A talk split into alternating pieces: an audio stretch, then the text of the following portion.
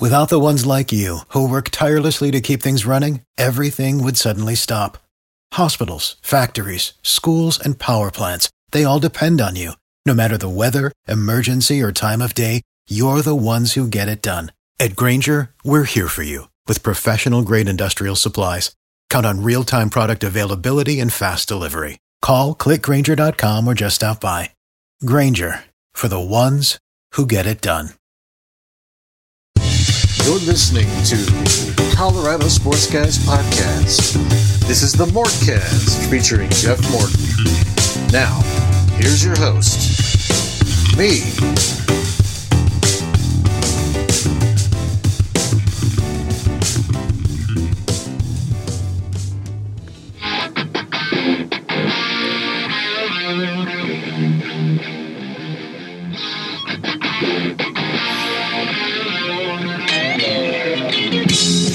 What is up, everybody? Thank you all for joining me on the latest Mortcast, part of the CSG Network. I am, of course, your host, Jeff Morton.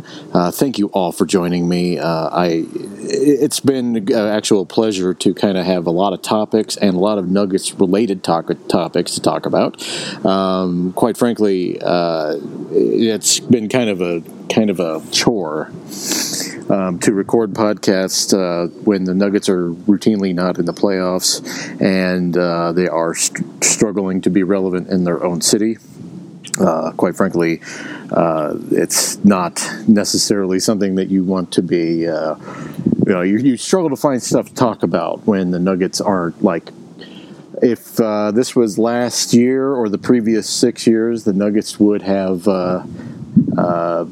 been done by a early April, and we're now into late April. Um, they wouldn't be in the playoffs, and uh, we would be talking about other playoff series or just pretending we all really, really, really are interested in the NFL draft, uh, which, uh, of course, we here at CSG um, are only interested in the NFL draft when Ross is here. So, uh, sorry, Ross. Anyway, uh, the Nuggets won last night. They won 108 to 90 over the San Antonio Spurs in a game that wasn't that close. At one point, the Nuggets were up by 30 and uh, the San Antonio whittled it down to 18. Uh, basically, the fourth quarter was garbage time. The Nuggets strung, strung together probably one of the most impressive uh, fourth quarters that I've seen from them ever. Um, they were um, extremely effective in establishing what they wanted to establish. And uh, it was a supreme ball movement. Uh, Jamal Murray was frisky. He was uh, motivated. He was everything that you needed to see from him in the first three games, uh, outside of the fourth quarter of game two. Uh, quite frankly, Jamal Murray was, uh, I, I, think, un- undisputably the player of the game, with a close second being uh, Gary Harris. Um, don't let the, I, I, don't want Jokic fans to come at me here. He had a, another good, good game, but he really wasn't the story of this game. It really was Jamal Murray and Gary Harris to a very small extent in the second unit. Um, it was also Will Barton, uh, who's found himself in the second unit, which I think we all are not surprised about. Uh, if anyone's listened to this podcast, even going back to the summer, this last summer, I was saying that uh, Will Barton is a better bench player than he is a starting uh, three and that's kind of been borne out this year, even though he was injured for the first part of the season. Uh, and the Nuggets were just, I mean, I was there last night in Pepsi Center, spoke to a lot of coaches, spoke to a lot of players, um, really got a sense of where this team is at right now. And quite frankly, uh, this is the most confident team I have one of the most confident teams I've ever seen. The 2009 Nuggets team was extremely confident, uh, borderline arrogant team, cocky, um, this team is not that. This, this team's confident in a different way. Obviously, this team takes their cue from their best player, who is Nikola Jokic, and uh, they all kind of are cocky, are, are, are, not cocky, but they're confident in the, the Nikola Jokic way, which is quirky. Um, so uh, it's been it's just it's just pleasure. The Nuggets are now up three two in the series, and tomorrow they play a game in San Antonio, and it's it's. I kind of and I and I was talking to some of the uh, the media people at uh, Pepsi Center, trying to gauge where everyone was at, and my feeling has always was going into the game, not always, but coming into the game was the Nuggets are going to win. Uh, I didn't think it would be a blowout, but I knew the Nuggets were going to win. It's just they unlocked something, as we talked about in the last podcast. They they unlocked something in, the, in Game Four, uh, in something that we hadn't seen before. But it was like a team, and I said this on Twitter. It was like a team that understood that it was better. This team understood that they were better than the San Antonio Spurs and they needed to understand it. They needed to not be intimidated by the legacy, and they needed to kind of get their playoff footing under them. You know, the pressure increases as you go through the playoffs. It's it doesn't let, subside unless you're the Philadelphia 76ers faux faux faux, which they didn't quite make it that uh, faux faux faux, but um, they if you're unless you're the Philadelphia 76ers or the Los Angeles Lakers of 2000, uh, you're going to lose games. Uh, and you're going to have long series, and it's all about matchups because you're playing the same team anywhere up to seven times, and it's just it's just the way things are, and the Nuggets are withstanding, haven't withstood. There's still game six and potentially game seven to play, but they're they're proving something to the nation right now about how resilient they are and about basically how good they are because let's face it, people were calling the Nuggets frauds right after they lost in game three.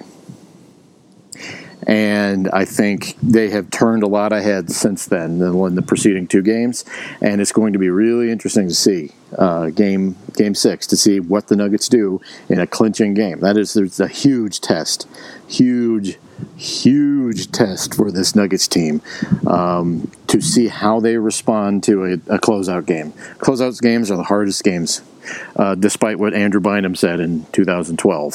Uh, closeout games are the hardest, and how your team responds and how your team racks uh, response to the pressure uh, is extremely will will be extremely telling, and I'm, I'm, hoping the Nuggets step up to the plate, and I think they will.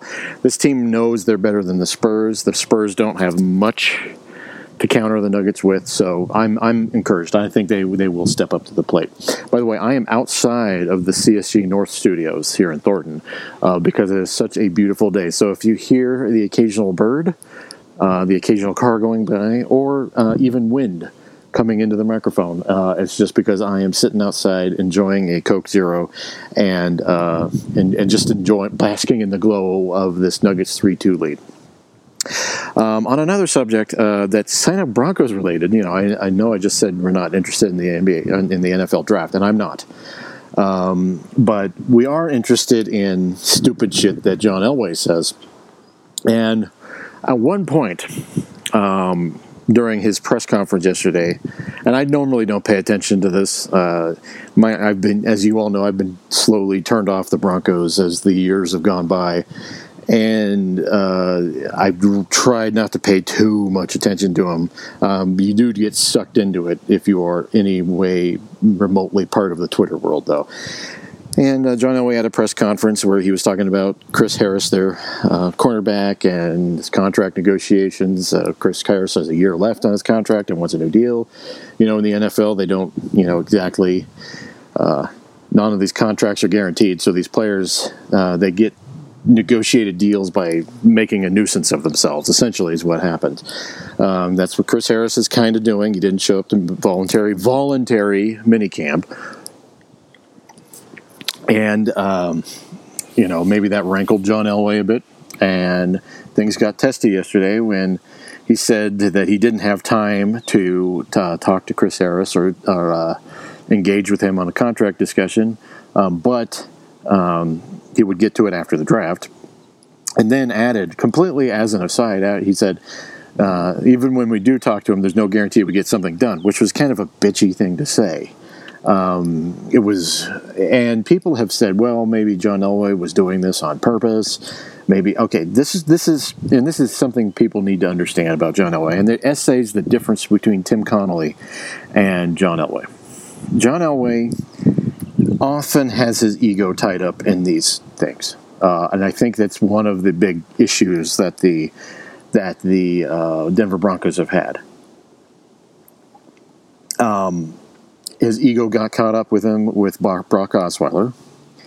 Uh, to a certain extent, his ego got caught up with him with Peyton Manning when he demanded he take a pay cut. Now, uh, in his last season, now Peyton, uh, because he went went through the playoffs and the Super Bowl, earned all the money that he got cut back. Um, which you know was like I'm not gonna I'm not gonna hear and stand for I mean uh, thing like I'm, I'm, I'm being some sort of protector for someone who's going to earn you know a difference between 16 and 20 million dollars. I mean, that's not what I'm trying to do here. But Elway gets in these contract negotiations, and even with Von Miller, he almost cost the, the Broncos a um, their Hall of Fame linebacker by getting caught up in ego. Um, he wants to win these things, and sometimes that that desire to win keeps you from compromise and he'll make stupid decisions. I think his snarky comment about Chris Harris, who immediately, about three, four hours later, uh, made public his demand to either get paid or traded. Um, the consequences of which was that now, obviously, Chris Harris he has his own issues because he's injured. Um, there's issues that that you could say the Broncos are rightly concerned about when it comes to their star cornerback. Um, and I could see how you know. But as soon as Elway made that snarky comment, he showed where his ego was, and that is something you know. For it's taken a while, but uh, we'll say something about Tim Connelly. Uh, he definitely does not have the ego of John Elway. Uh, in no way, shape, or form. Obviously, John Elway has been on, you know, he is a uh, Super Bowl winning quarterback, uh, legend in Denver, kind of a, a legend to the extent where he is uh, untouchable. Uh, that is not Tim Connelly. But Tim Connelly is also humble, and he also shows that he cares about his players, which is something that uh, Elway, specifically with his veterans, has struggled to do. Now, football is a different game, and I've always I've always kind of tried to stop compare uh, not comparing cross sports, specifically when it comes to any other sport and football. Particularly since football is is the only sport where uh, the owners have on 100% unfettered control over the situation, uh, and their contracts aren't worth the, the paper they're printed on. You know, quite frankly, uh, it's it's hard to it's hard to compare it's hard to compare those things.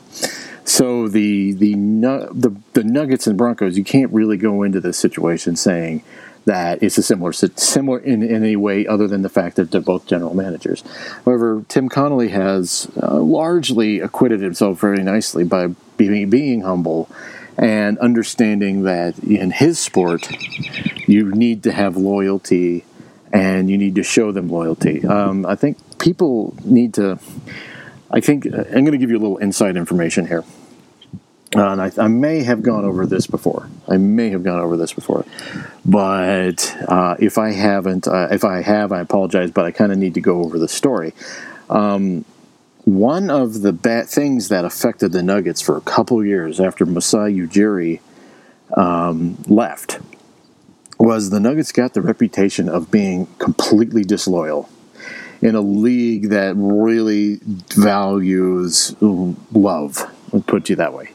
And Masai signed uh, uh, Nene to a uh, five-year, thirteen million per year contract. It was about sixty something million, and immediately regretted it, and then traded him uh, shortly after he signed the contract. I believe he signed the contract in December, and Nene was traded in March that was uh, that was the quickest. I think I don't I don't think I've recalled a, a Nuggets player ever being traded that quickly after he signed. Other you know may, maybe it happened in the past, but that was it was so quick. And then he did the same. Uh, uh Arron Afflalo had signed a same deal that year. Afflalo was traded that offseason. Um, and Masai and the Nuggets got the got the reputation of signing people only to trade them, and it really hurt the Nuggets. It really hurt them with the players, and one of the things Tim Connelly had to do, uh, at that some expense to his own reputation, was to establish that the Nuggets were again a loyal team and a team that's not going to invest in you only to trade, turn around and trade you. Masai Ujiri is a great general manager, but I think he learned his lesson um, because he has not done the same thing in Toronto. He has not, quote unquote, as he used to say, accumulated assets to then flip them. Um, it was something that the Nuggets were trying to do at the time, which is sound. Uh, honestly, I think that's a sound business practice. But in a league where you the players have a lot of power, you can't do that, and the it destroyed the Nuggets' reputation, along with Andre Iguodala leaving, and along with other factors.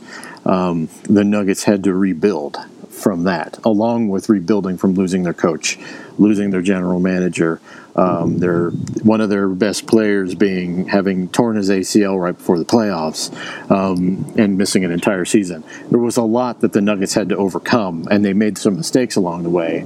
But in showing the loyalty that he did, Tim Connelly really established that the Nuggets were going to value you. Now, obviously, like I said, sometimes that loyalty is uh, you wish he wouldn't be so loyal, and specifically when you know maybe giving Mason Plumlee too much money, um, you know, establishing certain things like that. But at the same time, it's the way you have to do business in the NBA, and Tim Connelly has, in doing that, restored a large portion of the Nuggets' credibility, along with obviously drafting Gary Harris, drafting Nur- Nurkic, who has turned into a, a really good player with Portland, uh, drafting uh, obviously the star Nikola Jokic, drafting um, Jamal Murray. All these things uh, combined together to uh, establish a different kind of culture with the Denver Nuggets, as opposed to what has become an increasingly nasty and vindictive culture with the Denver Broncos. A, a, a culture that is extremely paranoid about losing. Uh, a culture that is, uh, in a lot of ways, uh, destructive to team building. And part of that is not necessarily in showing loyalty to your players, but it's treating them like garbage when the time comes. Uh, and that sort of thing. It's like a lot of these, a lot of these uh, Broncos players will show a lot of love to the organization, but in, it's more of a I like the fans because you know the, fan, the Denver Broncos fans are extremely loyal, and I'll give that to them. You know, Broncos fans are extremely loyal. I was one of them for a very long time and uh, it's kind of addictive that quality, right? You know, it's addictive to have that constantly being playing playing in front of a packed crowd who's going to be cheering for you. It's you know, it it kind of lends itself to something that the Nuggets, quite frankly, haven't had uh, for uh, large portions of their existence outside of the '70s. This uh, a team that has not necessarily been playing to packed houses the Nuggets were able to turn that around. But their it, the journey, the journey there isn't what the Broncos was. The Broncos have always had loyalty, and the players love that sort of thing. It's from the fans; they love it. Uh, not necessarily from the various people running it, because that's the way the NFL runs. But when you add into it a culture of ego then you start having trouble. And the culture of ego around the Denver Broncos is starting to become destructive. There needs to be more humility. The Broncos, specifically their management, needs to show some more humility and understand where they are. Because if they don't, they will keep on this cycle of, of ever since the Super Bowl uh, in 2015 the the the Broncos have been trending in a extremely mediocre way, and I don't see a way, even with the signing of Joe Flacco, that they get out of it. And they need to show the humility it takes to understand where you are and build the right way. And by publicly demeaning your player who has been with you under a under a very team friendly deal. Uh, I don't necessarily think that's the way to go, but who knows? So anyway, the Nuggets are up three two, uh, heading to San Antonio for tomorrow. Hopefully, they wrap up the series in San Antonio. Regardless, uh, after that game, I will be podcasting, uh, so expect that to be coming. Uh, otherwise, thank you all for joining me, and I'll be seeing you later. Goodbye.